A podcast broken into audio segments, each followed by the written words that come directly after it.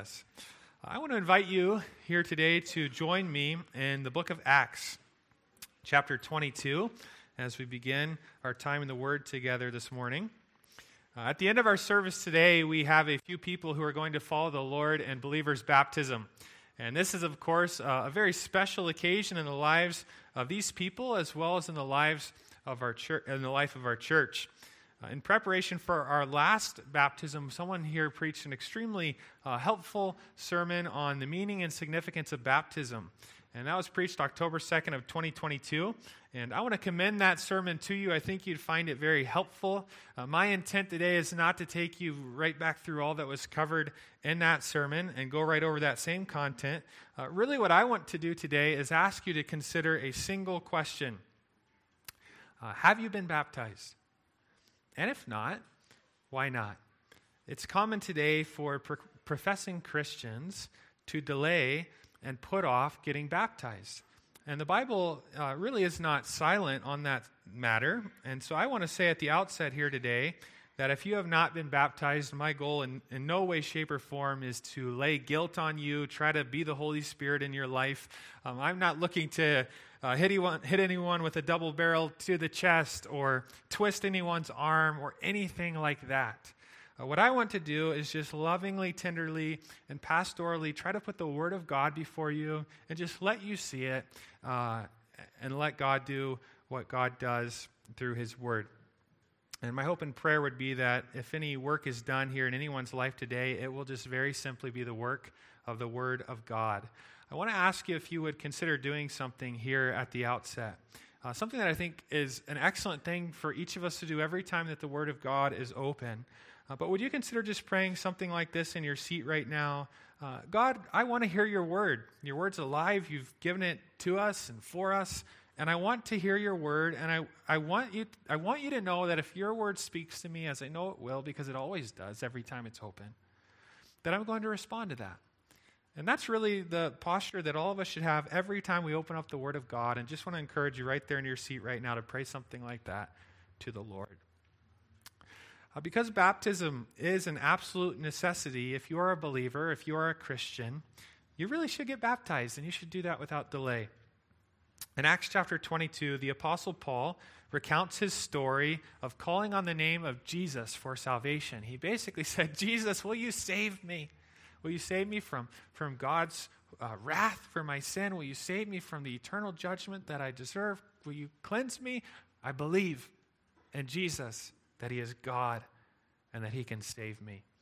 And shortly after that happened in the life of Paul, he encountered a man by the name of Ananias and Ananias said to Paul the words that we find in Acts chapter 22, verse 16. Uh, if you would look at that verse with me. Ananias said this to Paul. He said, And now, why do you wait? Rise and be baptized and wash away your sins, calling on his name. In the context uh, there, Paul, he's just been saved. He's just trusted in Christ, and God has big plans for Paul and how he intends for Paul to serve him. He has a, a mission for Paul. Paul, you, you go out and I want you to share the good news of Jesus with people. And that's really the same mission that God has for any Christian. But the idea was okay, Paul, the very first way you're going to do that is by publicly testifying through baptism of the gospel.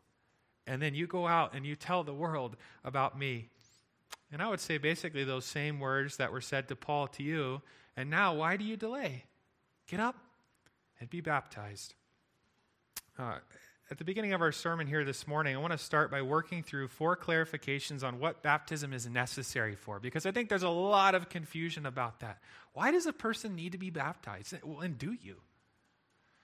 And the first clarification, uh, kind of stated in negative terms, but very important, is this baptism is not necessary for salvation. Baptism is not necessary to go to heaven someday. Baptism is not necessary to be cleansed from your sins and to be saved, as, as we sometimes refer to it. Turn with me to the book of Ephesians, chapter 2. If you don't have a Bible, you can just listen. I'll read these words in just a moment. Baptism is basically a God ordained way that an already saved person, someone who's already a Christian, someone who's already on their way to heaven and whose sins have been washed and cleansed, it's a God ordained way that an already saved person publicly proclaims that he or she has been saved uh, as a gift from God through faith or trust in the death, burial, and resurrection of Jesus Christ. You might think of baptism as a way that a person goes public about something. Uh, a person saying, Hey, I want to go on record publicly that I'm a Christian, that I have not saved myself, that I have not washed all of my own sins away and made myself clean. Jesus did that for me. And I want you all to know that.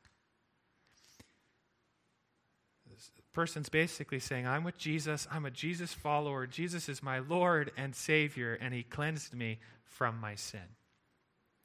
How do we know that baptism is not necessary for that? That it's not necessary to be a Christian, to be saved?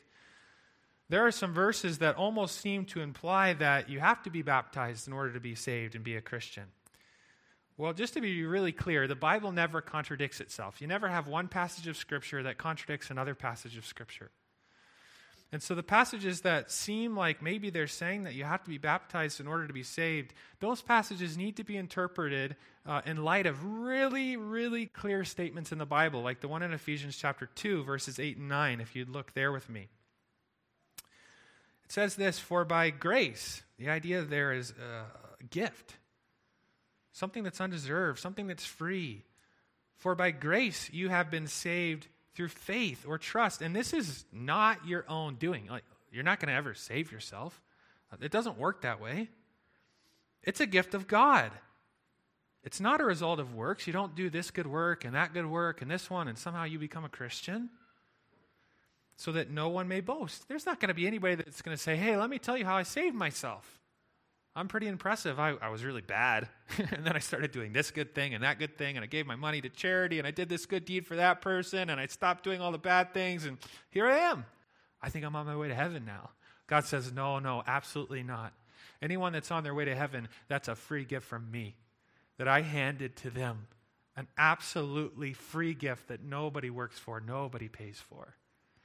And that gift is received when a person puts their trust in Jesus Christ and his work, that he is God, and that he died for that person's sins on the cross to pay for them, to cleanse that person, and he rose again.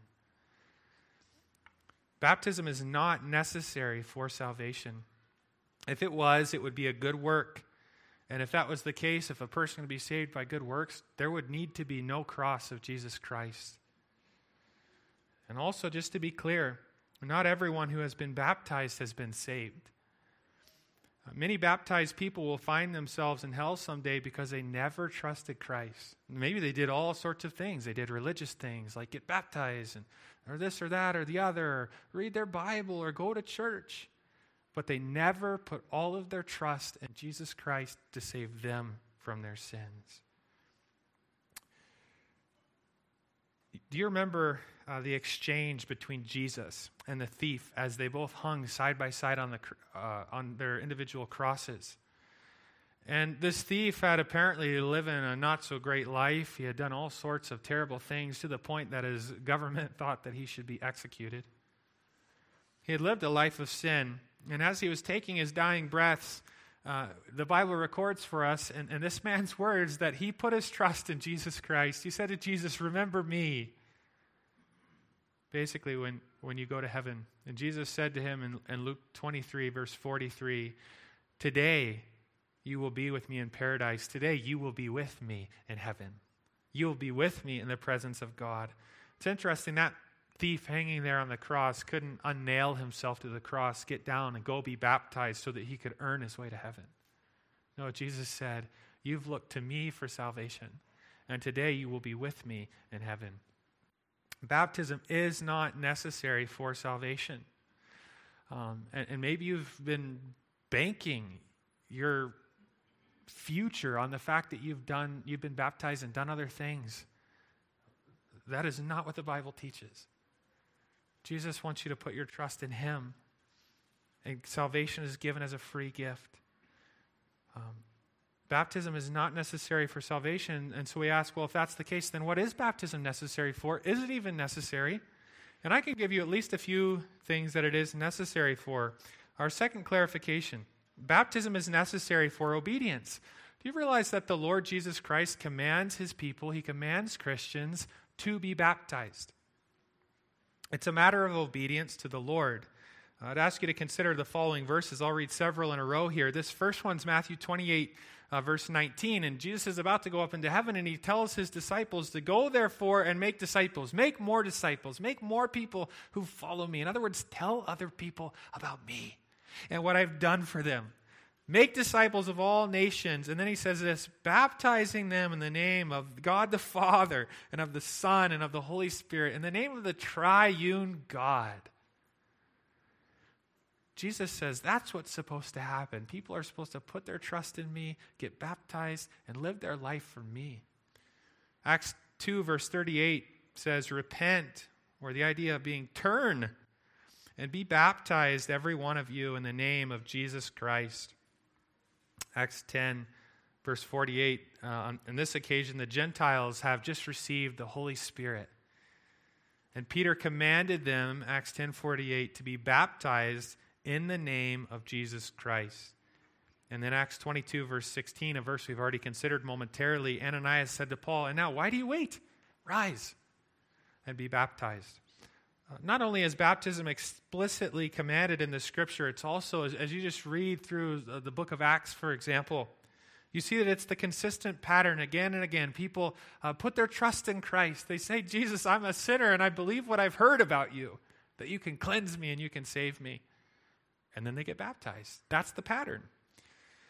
In the scriptures, people repent, they trust Christ, and then they're baptized. And, and actually, in the scriptures, you see that happen often, just almost immediately. Uh, we trusted Christ, and then we, got, then we got baptized. For example, this is Acts 2, verse 41. It, it says of a group of people So those who received his word, the, the good news about Jesus and what he had done for them, were baptized. This is Acts chapter 8, verses 12 and 13. But when they believed Philip as he preached good news about the kingdom of God in the name of Jesus Christ, they were baptized. So they believed and then they were baptized, both men and women. Even Simon himself believed. And after being baptized, he continued with Philip. And then Acts 18, verse 8. And many of the Corinthians, hearing Paul, believed and were baptized. It's just the consistent pattern that you see all throughout the New Testament. Baptism is a matter of obedience to the Lord. Uh, if you are a Christian, if, if you say, Yes, Jesus has saved me, I've put my trust in him, he's cleansed me from my sins. If you are a Christian and you have willfully chosen not to be baptized, or, or you have willfully chosen to put that off for some reason, then according to God and his holy word, you're actually a disobedient Christian uh, because God commands it. Baptism is necessary for obedience to the Lord Jesus Christ. Uh, if you are a believer, uh, you should get baptized. And maybe this is the first time you're hearing this. Again, I, am not here to lay guilt on you. I just want to put the biblical pattern in front of you. Jesus says uh, people should become his disciples, his followers, and then they should get baptized. Baptism is necessary for obedience to the Lord Jesus Christ. Uh, God does command that baptism should follow belief. A person trusts Christ and then they get baptized.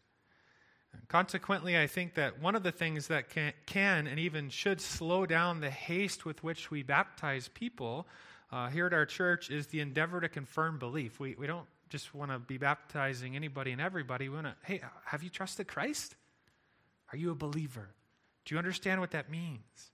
We want to take the time to sit down with people and make sure that they understand the good news and that they're not relying on themselves and their good works to get to heaven and they've put their trust in Jesus Christ.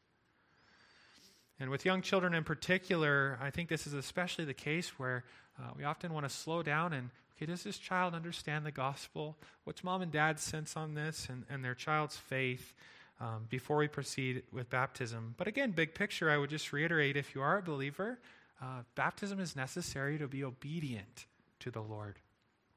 A third clarification based on that last one baptism is necessary then for a healthy conscience. Uh, when you know what God says you should do, and then you willfully resist that, not only are you disobeying the Lord and grieving the Holy Spirit, uh, you're actually also doing great harm to this very, very special gift that God has given you called your conscience.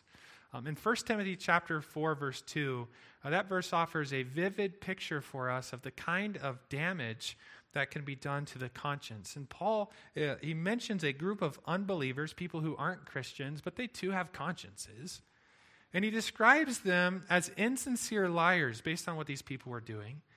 And here's his wording whose consciences are seared. And the idea is that their, their consciences were no longer functioning properly because it's as if their consciences had been burned. I could take a tender piece of meat and I could sear it so that uh, what was once tender and soft becomes hard and calloused and tough. And at least it has a, maybe a, a seared outer layer. And just as certain activities will turn the tender flesh of your hands and your feet into insensitive calluses, certain things will turn a tender conscience into one that's hard and tough. Resisting God's word and the promptings of his spirit are one of those activities, whether it's with baptism specifically or any other thing that God says in his word. If you say, Yes, I see that and I know that, but I'm not going to do it, You've seen God's word, His Spirit has just prompted you, your conscience is just, uh, uh you, have sensed something in your conscience about what you should do, and you say no, it's like to your conscience. You're searing it, you're damaging it.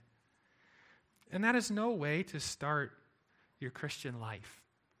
The conscience is a special gift from God to be valued, to be taken care of. What's the right thing to do with your conscience? Well, I think God would have you take great pains to make sure that your conscience is always clear, that there's nothing on your conscience that's bothering you. That I, I should do this, or I should have done that, or I need to make this right and I haven't, whatever the case may be. In Acts 24, verse 16, Paul said, So I always take pains to have a clear conscience toward both God and man. Uh, in 1 Timothy 3, verse 9, uh, it's uh, a passage that talks about deacons. And it's basically highlighting the importance of people holding, to use the language of the verse, holding the mystery of faith with a clear conscience. Hebrews 13, verse 18 says, Pray for us, for we are sure that we have a clear conscience, desiring to act honorably in all things. Uh, elsewhere, the Bible mentions uh, a good conscience. What would that be? Well, presumably, a, a good conscience is a conscience that's been uh, calibrated to the Word of God, and that's then at rest and in harmony with God's Word. And that's the type of conscience that all of us want to have. So, what's the biblical pattern or example that God gives you regarding your conscience? Take great pains to make sure that your conscience is always clear. Because baptism is necessary to be obedient to the Lord, it consequently becomes necessary for you to have and maintain a healthy conscience. Um, so, if you know that you need to be baptized and you're confident you've trusted Christ, I'd just encourage you uh, come be baptized. We can set up a time for that. Uh, I've been focusing on baptism specifically here, but maybe there's some other matter in your life that you need to deal with, um, and you have a guilty conscience about something or, or you have known truth, you've known something you should do or not do, or whatever the case may be, and you're taking your conscience and, or, and basically just saying no. And you're doing damage to that precious gift that God has given you called your conscience. And if there's something that you need to deal with, go do it. fourth clarification on what baptism is necessary for, and I, I, think you might find this very interesting here, this next point. Baptism is necessary uh, for any kind of meaningful participation in the Lord's Supper.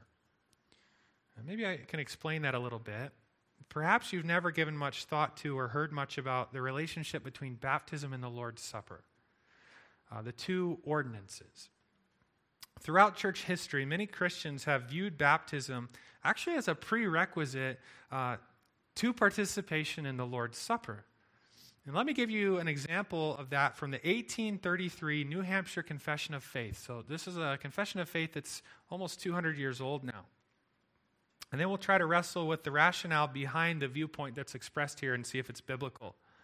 This is coming from the New Hampshire Confession of Faith, Article 14, which is titled Of Baptism and the Lord's Supper, and it reads this way We believe that Christian baptism is the immersion in water of a believer into the name of the Father and Son and Holy Ghost or Holy Spirit.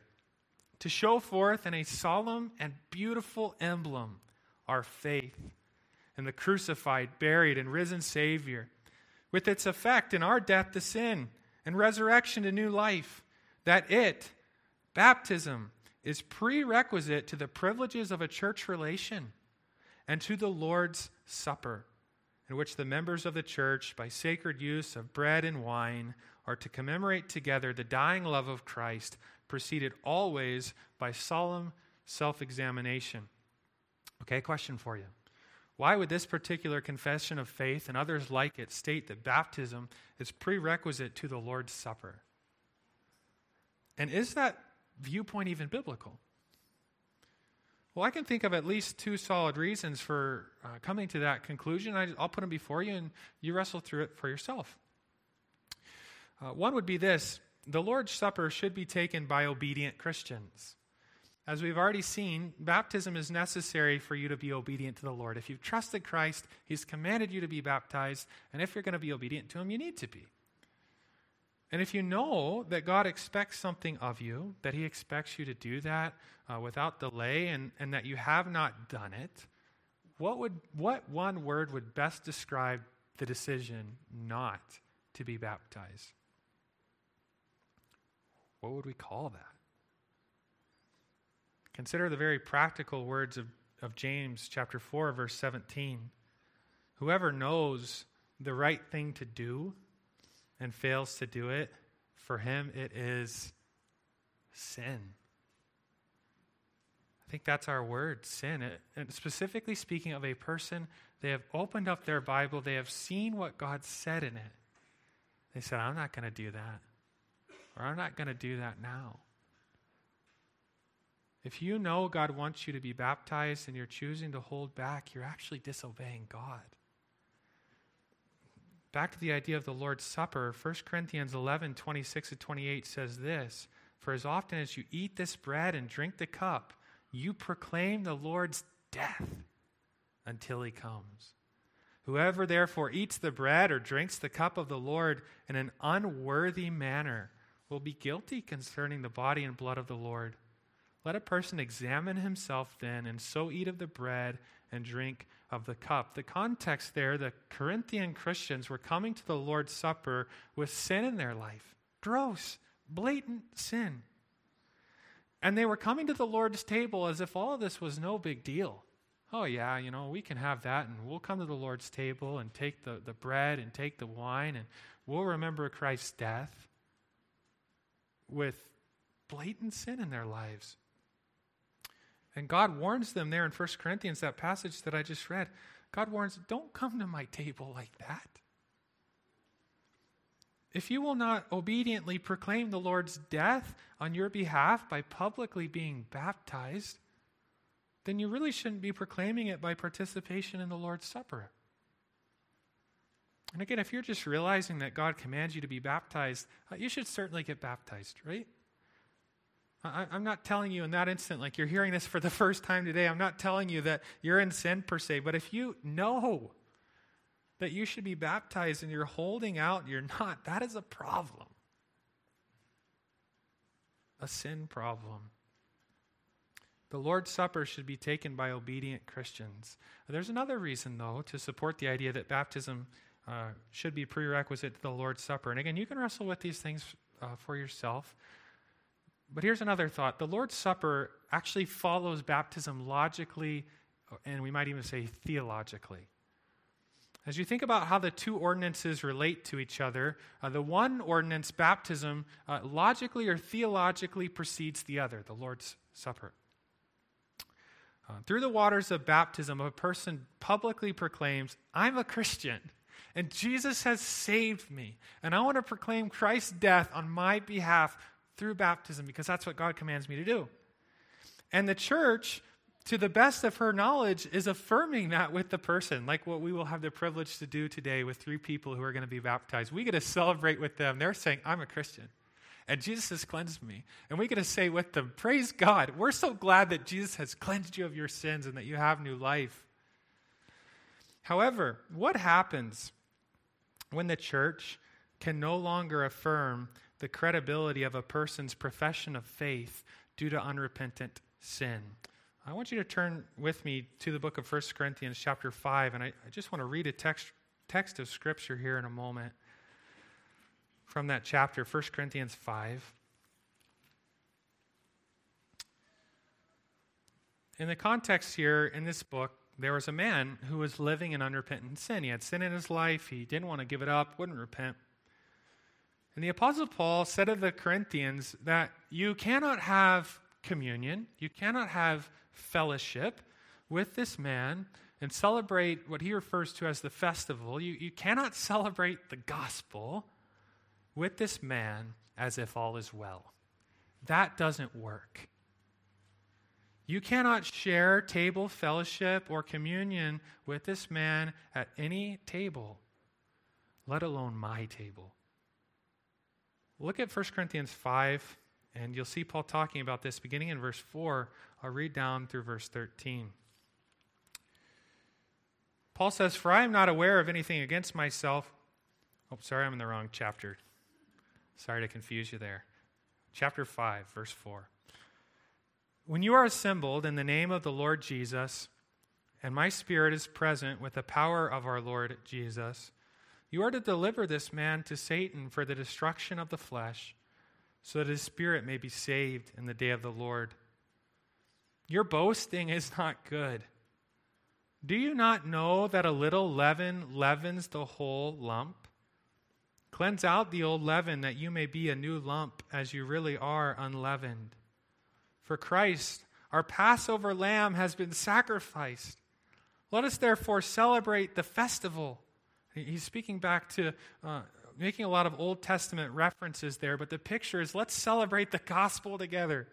Not with the old leaven, the leaven of malice and evil, but with the unleavened bread of sincerity and truth. And then verse 9 I wrote to you in my letter not to associate with sexually immoral people not at all meaning the sexually immoral of this world, or the greedy and swindlers or idolaters, since then you would need to go out of the world.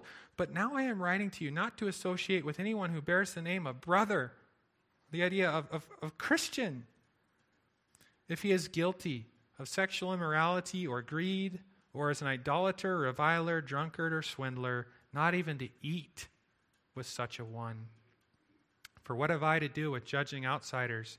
Is it not those inside the church whom you are to judge? God judges those outside. Purge the evil person from among you. We see from that passage that there are times in the life of the church when God's people, due to unrepentant sin in the life of a person, can no longer affirm that person's, the credibility of that person's profession of faith. Hey, I'm a Jesus follower. All of a sudden, the church can't affirm that. Maybe they don't know for sure, but they can't say, Yes, we agree. And the unrepentant person, according to this passage, must be, to use a, word that's sometimes used, is, is, must be excommunicated. But what we might actually say is that that person must be excommunioned. Or we might even say ex Lord suppered from the communion and fellowship of the body, we come to the Lord's table and we celebrate his death. We celebrate the festival. We celebrate the gospel, the death, burial, and resurrection of Jesus on our behalf. And we cannot do that while blatantly ignoring sin. So, to bring, bring this whole idea together, in baptism, a person is saying, Hey, I'm a Christian. I'm a Jesus follower. I want to celebrate publicly for all to see the, the, the, the death of Jesus Christ. I want to publicly proclaim that through baptism.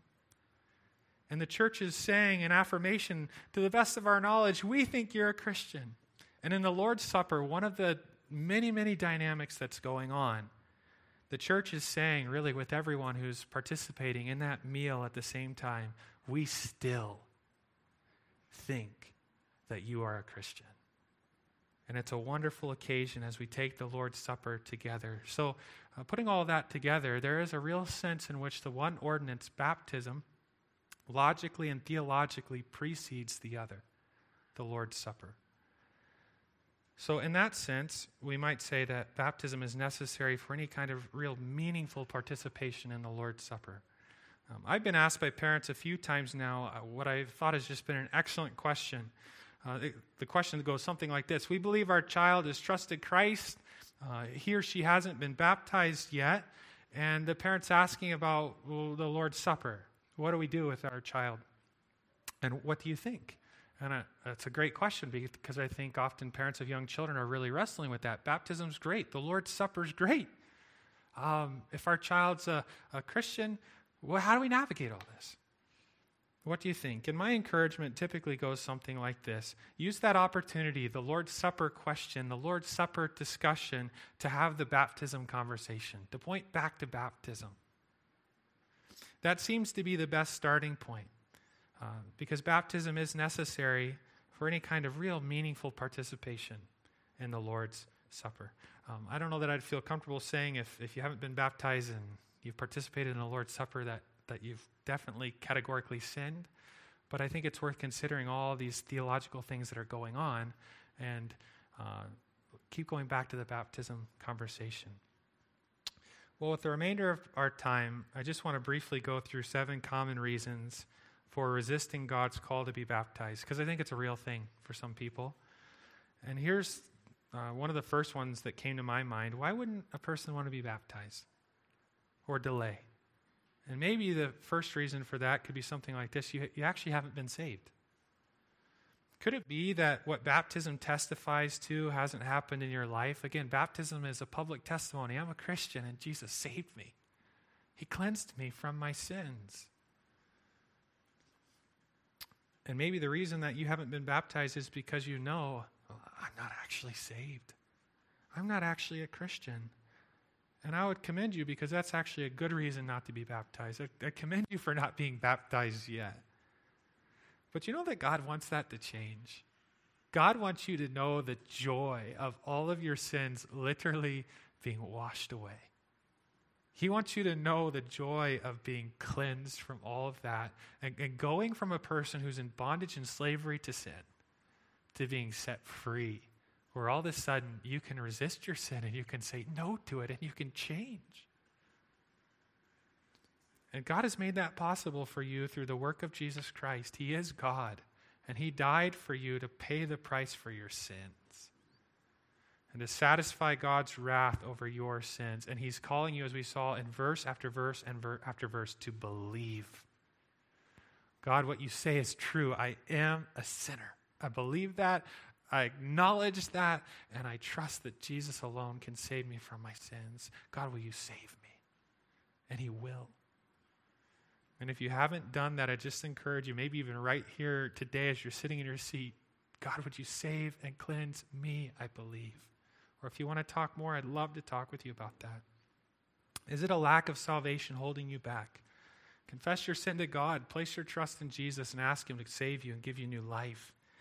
A second common reason for resisting God's call to be baptized, I think, with a lot of people, maybe you lack or wrestle with assurance. You're not, you don't have an assurance that you are a Christian. You, one moment, maybe you think you are. The next moment, you're like, I don't know. I think I am. Uh. And maybe you're, you're one of those people that you've literally laid up in bed at night and you have prayed a hundred times in a row asking Jesus to save you or whatever the case may be. Do you know what God's heart is towards you? God wants you to know with 100% confidence, not 99.9%, but 100% confidence that you are saved. That you are cleansed from your sins, that you are His child, and that you are on your way to heaven. Maybe you've heard someone say, Well, you can never actually know that. Do you realize how much garbage that is? That is not at all what God says. If anybody tells you that, they are absolutely, categorically wrong. And I can show it to you really easy from the Bible, not from my words, but from God's. This is John chapter 5, verse 24, and this is Jesus speaking. Truly, truly, I say to you, whoever hears my word and believes him who sent me has eternal life. He does not come into judgment, but is passed from death to life. And Jesus just made a dogmatic assertion. And in 1 John chapter 5 verses 12 to 13, I think it becomes even clearer. We read there, whoever has the Son or Jesus has life. Whoever does not have the Son of God does not have life. If you have Jesus, you have eternal life. If you do not have Jesus, categorically, you do not have eternal life. Period. Whoever has the Son, whoever has Jesus as their Lord and Savior, has life. And John continues to write there in verse 13 I write these things to you who believe in the name of the Son of God. That's Jesus. Why? That you may know, that you may have confidence that you have eternal life. God wants you to know that you're a Christian and that you're saved, and that if you were to die today, you'd be on your way to heaven. And you can have that confidence. And there's nobody that wants you to have that more than Jesus Christ Himself, more than the Lord. God wants you to know with 100% confidence that you have eternal life. You can know that. And if you're one of these people and you're, I don't know, or I'm confused, or I don't understand, or one day I think I'm a Christian, and the next day I, I just don't know. I would personally love to help you with that if you would like to chat about that. And there may be others, maybe even someone who you know well here at church that'd be happy to. I'd say for myself, I'd love to t- chat with you about that. Just come see me. But you know, that's something you can get settled. You could have that settled today, even before you leave this room. Is it a lack of assurance holding you back? Third common reason for resisting God's call to be baptized maybe you have undealt with sin. Maybe you're holding on to something and it just doesn't work, you know, this hold on to my sin and do things that God tells me to do at the same time. And that sin is holding you back. And again, what should you do? Well, I don't think the answer to that's very complicated. God wants you to, God, here's my sin. I give it to you. I need to press forward. And I want to obey confess that to God and move forward. Is sin holding you back? Fourth common reason, I think this one is extremely common, is that you fear other people. You might really be holding out on baptism, and, and if you're honest, at the end of the day, it comes down to it one single factor. And that factor is other people. You're afraid, perhaps, what you will look like, you know, coming up out of the water, just wet. People don't normally see me like this. Um, or what you'll sound like if you stand up and share your story. Or what your family or friends will think of you or how they'll treat you going forward. Maybe for some of you, nothing would change in, in your relationships if you got baptized. For others of you, if you did that, you're like, oh, there's going to be some changes relationally. And that's really, that sits there heavy on your mind. Proverbs 29, verse 25 says that the fear of man lays a snare, but whoever trusts the Lord is safe. God cautions us if you fear other people, you, that fear will lay in front of you a snare, a trap. But whoever trusts in the Lord is safe. Hebrews 13, verse 6 says, So we can confidently say, The Lord is my helper. I will, will not fear. What can man do to me? Just a, a, a real uh, thought provoking question for you. Why do your fears, your anxieties, your worries, and the people all around you even get a vote in a matter like this? The vote of the Lord Jesus Christ should be the only vote that matters. And yet, oftentimes, we give other people and all of our emotions and fears the biggest vote. Is the fear of man holding you back and again, if that's something you want to talk about, I'm happy to do that. Um, it's our practice here to have people, as we'll do in just a few moments, come and publicly share their story of what Jesus has done for them before they're baptized.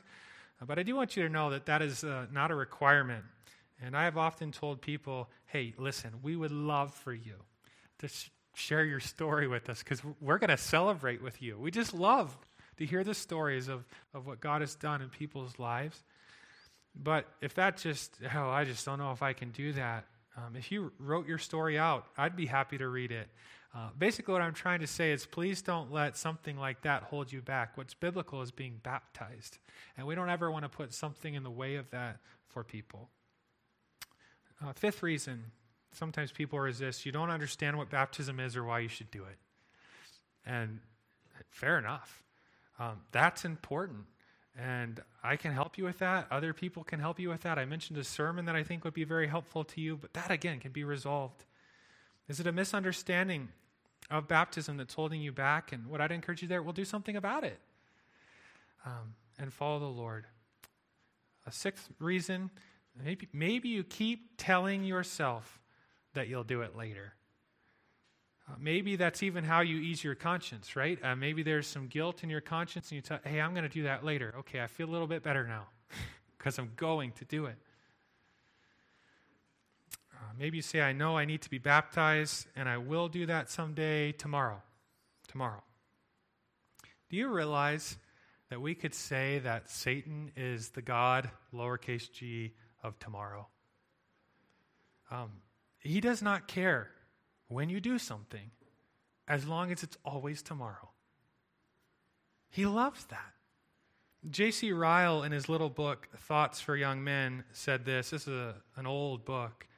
Tomorrow is the devil's day, but today is God's.